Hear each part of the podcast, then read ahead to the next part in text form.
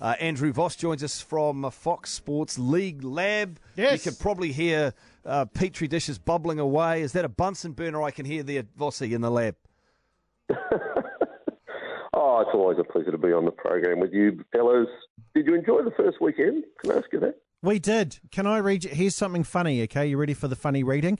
This was my bottom eight that I thought last week before I'd seen the, any of the games. You ready? Nine Rabbits, 10 Sea Eagles, 11 Broncos, 12 Warriors, 13 Knights, 14 Bulldogs, 15 Tigers, 16 Titans. That's pretty good, wasn't it? Pretty accurate there. Yeah. Oh, it's an incredible stat, isn't it? It's the first time in Premiership history the bottom four have won in round number one. Never happened before that you've had four, the bottom four from the previous year open with a victory the next season. And just in the case of the Warriors, I mean, having made the trip to Perth, there were ready-made excuses for the Warriors to lose, to not perform well, and they performed great. Um, one, one, is the trip, the, the, fact that they were zero and nine and going all the way across to Perth, but bloody hot, fellas! It was, it was 31 degrees for kickoff, and I know that in the stadium for for kickoff, uh, probably about a third of the ground is in shade, but it was still warm. So there was a, you know, there was some ready-made excuses for things not to to go so well. But I thought they didn't just play uh, good. I thought they were great. Well, I thought it was a good time to go there, Vossi, because it was round one. They they weren't compromised from the previous weekend's travel. They actually got there on the Tuesday. Mm. Yeah, well, look, if you look at the stats too, by the way, this is uh, we, are bringing Alex Corvo into the equation and everyone who works behind the scenes at the Warriors. Their record post Perth is pretty poor as well. Are you aware of that? Like now that they've overcome this curse of winning uh, all the way across in, in WA, the longest trip in rugby league for any NRL club, um, they now have to get back to business because their record in games recently after Perth has been poor as well. So um, if they get that right, that's two big boxes they will have ticked in the you know the opening two weeks of the season. Uh, the fan is where you'll find Vossi on your TV tonight. It's at uh, nine thirty at Sky Sport Two. Before that, horrible Queenslanders only. But anyway, let's uh, carry on with something else there. Um, when, now, uh, Vossi, which one of the big teams that lost were you most surprised to see on the losing end? I would have to think that um, if you had told me going into the weekend the Roosters would score only one try, I would have said you're stupid. Is there something wrong with you? Um, that's I found the Roosters only scoring one try more surprising than the actual result, if you know what I mean, in, in losing to the Tigers. How, does that Roosters side only come up with one four pointer against um, the West team? That's that's stunning.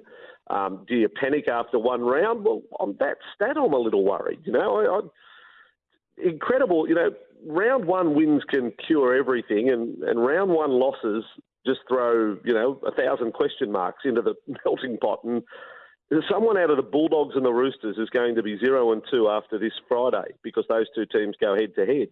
Um, you know, the Broncos might be zero and two after this week. I don't think they're going to beat the Cowboys. So, you know, there's going to be some big name teams that don't have a win next to their name after the opening two rounds. Just imagine if it's the Roosters and the Broncos, two sides that you know everyone sort of had up there, in particular the Roosters. Looked like a uh, good day to be in Newcastle, and Mitchell Pearce dropped the goal to win them the game, and Kalyn Ponga scored the opening try of the match. Massive crowd. Uh, if you're a Knights fan, or if you follow the competition, Andrew, would you take an optimistic view that the Knights might be okay this season?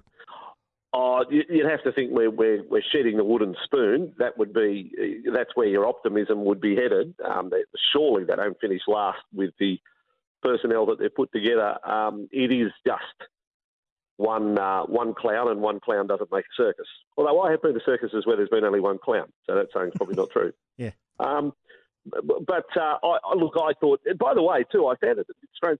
I don't know whether Mitchell Pearce played all that well. you know, like I think I think he was good. He was okay. I don't know whether he was. Uh, I, I, couldn't have had Mitchell Pearce as my man of the match. I think Kalyn Ponga was probably yeah, Ponga was amazing. clear man of the match in the performance. And I'm, I'm, looking yesterday in the paper and the Dally M points and all the rest, and Mitchell Pearce got the three. I think that was based on the field goal somehow. But anyway, that's by the by. Now improved Newcastle. Um, need to see more before I'm talking about um, top eight. I mean, when we're talking about impressive winners, um, hard to go past a lot of what the Warriors did. To be perfectly frank, I, you know, I have the Warriors ahead of most of the winners uh, from last weekend. Mm, they were they were they were very very good. Uh, another team that I, I thought so wanted to get your thoughts on the Dragons. uh, this year and, and what you saw out of them in week one and and perhaps um, mm. you know their, their fans moving forward. They're in for an optimistic season, do you think? Yeah, oh, look, I, I thought I, I, didn't have the Dragons in my top eight. Um, I thought they were good, certainly not great against Brisbane. I thought Brisbane were terribly poor, so throw them in the the Roosters melting pot as well. But you know, they, I think they will be zero and two after this week. You're just not going to win too many games with that sort of um, completion rate and just attention to detail and no dominance in the spine whatsoever. Boyd, um, Nikorima, Milford, Friday, who started hooker uh, last week. Things will change this week, but um, yeah, no, they they battled on the other side of it. The Dragons, there's promise. The young fullbacks, very good. Matt Dufty, um, Gareth Widdop, and Ben Hunt. If they play to their best, well, they, if they play to their best every week on the back of a forward pack doing well, well, the Dragons probably will make the eight. But geez, we saw them last year. It's hard to forget. You know, they did win six of their first seven matches last year and ended up missing the eight. So, you know, their fans are going to wait and see probably before they get too excited. Tuesday regular Andrew Voss from Fox Sports with us talking the rugby league. Well, fair to say, was that a controversy-free weekend as far as the refereeing is concerned, Andrew? And do we need to bring back Geoff Toovey therefore? Uh, well, I'd just love to have twos back in any form. Um, there's just got to be an investigation. What you're saying, there has to be an investigation because there was no controversy. yeah, there's got to be. Does that mean they did a good job? Are, you telling me, Andrew Voss, that the NRL coaches were happy with the standard of referee? Someone must have mm. yelled at Henry Perenara, oh, sure. Yeah, well, well, look, the only controversy I saw, well, probably from the very first game, I thought they said they were going to do uh, sin bin for foul play, and I would have thought that Jayden Su'a, who has since been you know, charged and suspended for the shoulder charge on Paul Vaughan. I thought that was a pretty cheap shot, to be honest. I, I think that's where I would have used the sin bin. I hail uh, the um, the referees, um, you know, the sin binning of Solomon Kata. I say, hallelujah. You know, repeated offences inside the 20, and the Warriors gave away, what, three penalties in a row? So Kata off to the sin bin. As long as they do that every game, um, then, then I'm happy with that. And, and really, the only no try, probably South, they did have cause to, to blow up on that disallowed try before half time, and then the Warriors scored with that Johnson magic and was it to a, a few minutes later. But um, no, you're right. The referees, um, we'll, we'll, give them a break this week. We'll rip in next week. Um, so I, th- I, think the only other side issue is uh, the, the, words come out that apparently I think the NRL are tossing up whether to register or not register uh, a contract, and this is to do with the North Queensland Cowboys and everyone's favourite Todd Carney uh, to do with them. My thing is, why do they even need Todd Carney? Because they're not going to lose Thurston round Origin time.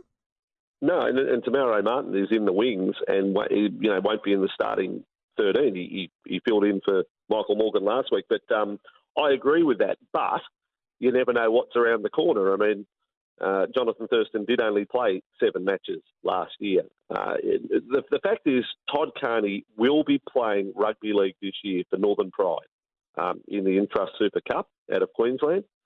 So the Cowboys, I think, would be signing him as insurance so that if something did happen, the Northern Pride being the, the club based in Cairns, a little further north of them, um, that they could call on him if need be. Uh, and yes, he, he, he would be training with the Cowboys during the week, but right from the get go, he's not going. I don't think he's going to be part of the 17. He'll be playing for Northern Pride, and there's a whole host of players across the Northern Pride and Central Queensland that are, um, that are, are registered to the Cowboys that they can call upon, and they're hoping to add Carney to that list. Is this a similar situation to Russell Packer, where the NRL wanted to see him play reserve grade for a period of time before he registered him to play first grade?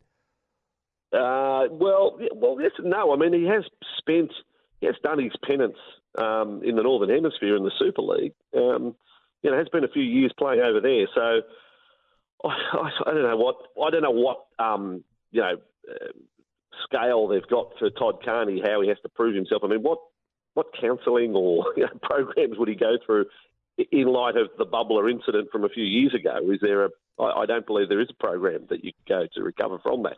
I mean, that was just an act of stupidity, wasn't it? Yes. Um, do we have do we have stupid classes? Um, you know, and I, I, look, I have him back in. I, I have him back in. I've got no great drama. However, um, if you previously said you're not coming back, well, then I don't have him back. You know what I mean? Like you got to you got to stand by your convictions. But did they ever say that he will never be registered again? I, you'd have to you'd have to check that. Bonus points for Andrew Voss for squeezing in the term bubbler